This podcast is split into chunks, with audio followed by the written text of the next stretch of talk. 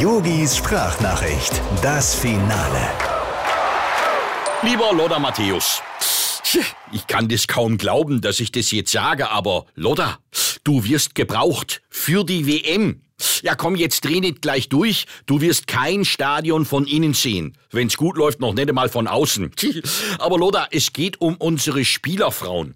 Der Hansi Flick hat doch glatt vergessen, ein Hotelzimmer für die Damen zu buchen. Und da du als Kosmoprolet doch garantiert eine Finca in Katar hast, wollte ich mal nachfragen, ob wir die Spielerfrauen für die Zeit der WM quasi bei dir einquartieren können. Du, es soll dein Schaden nicht sein. RTL hat schon Interesse an den Fernsehrechten angemeldet. Ja, sicher.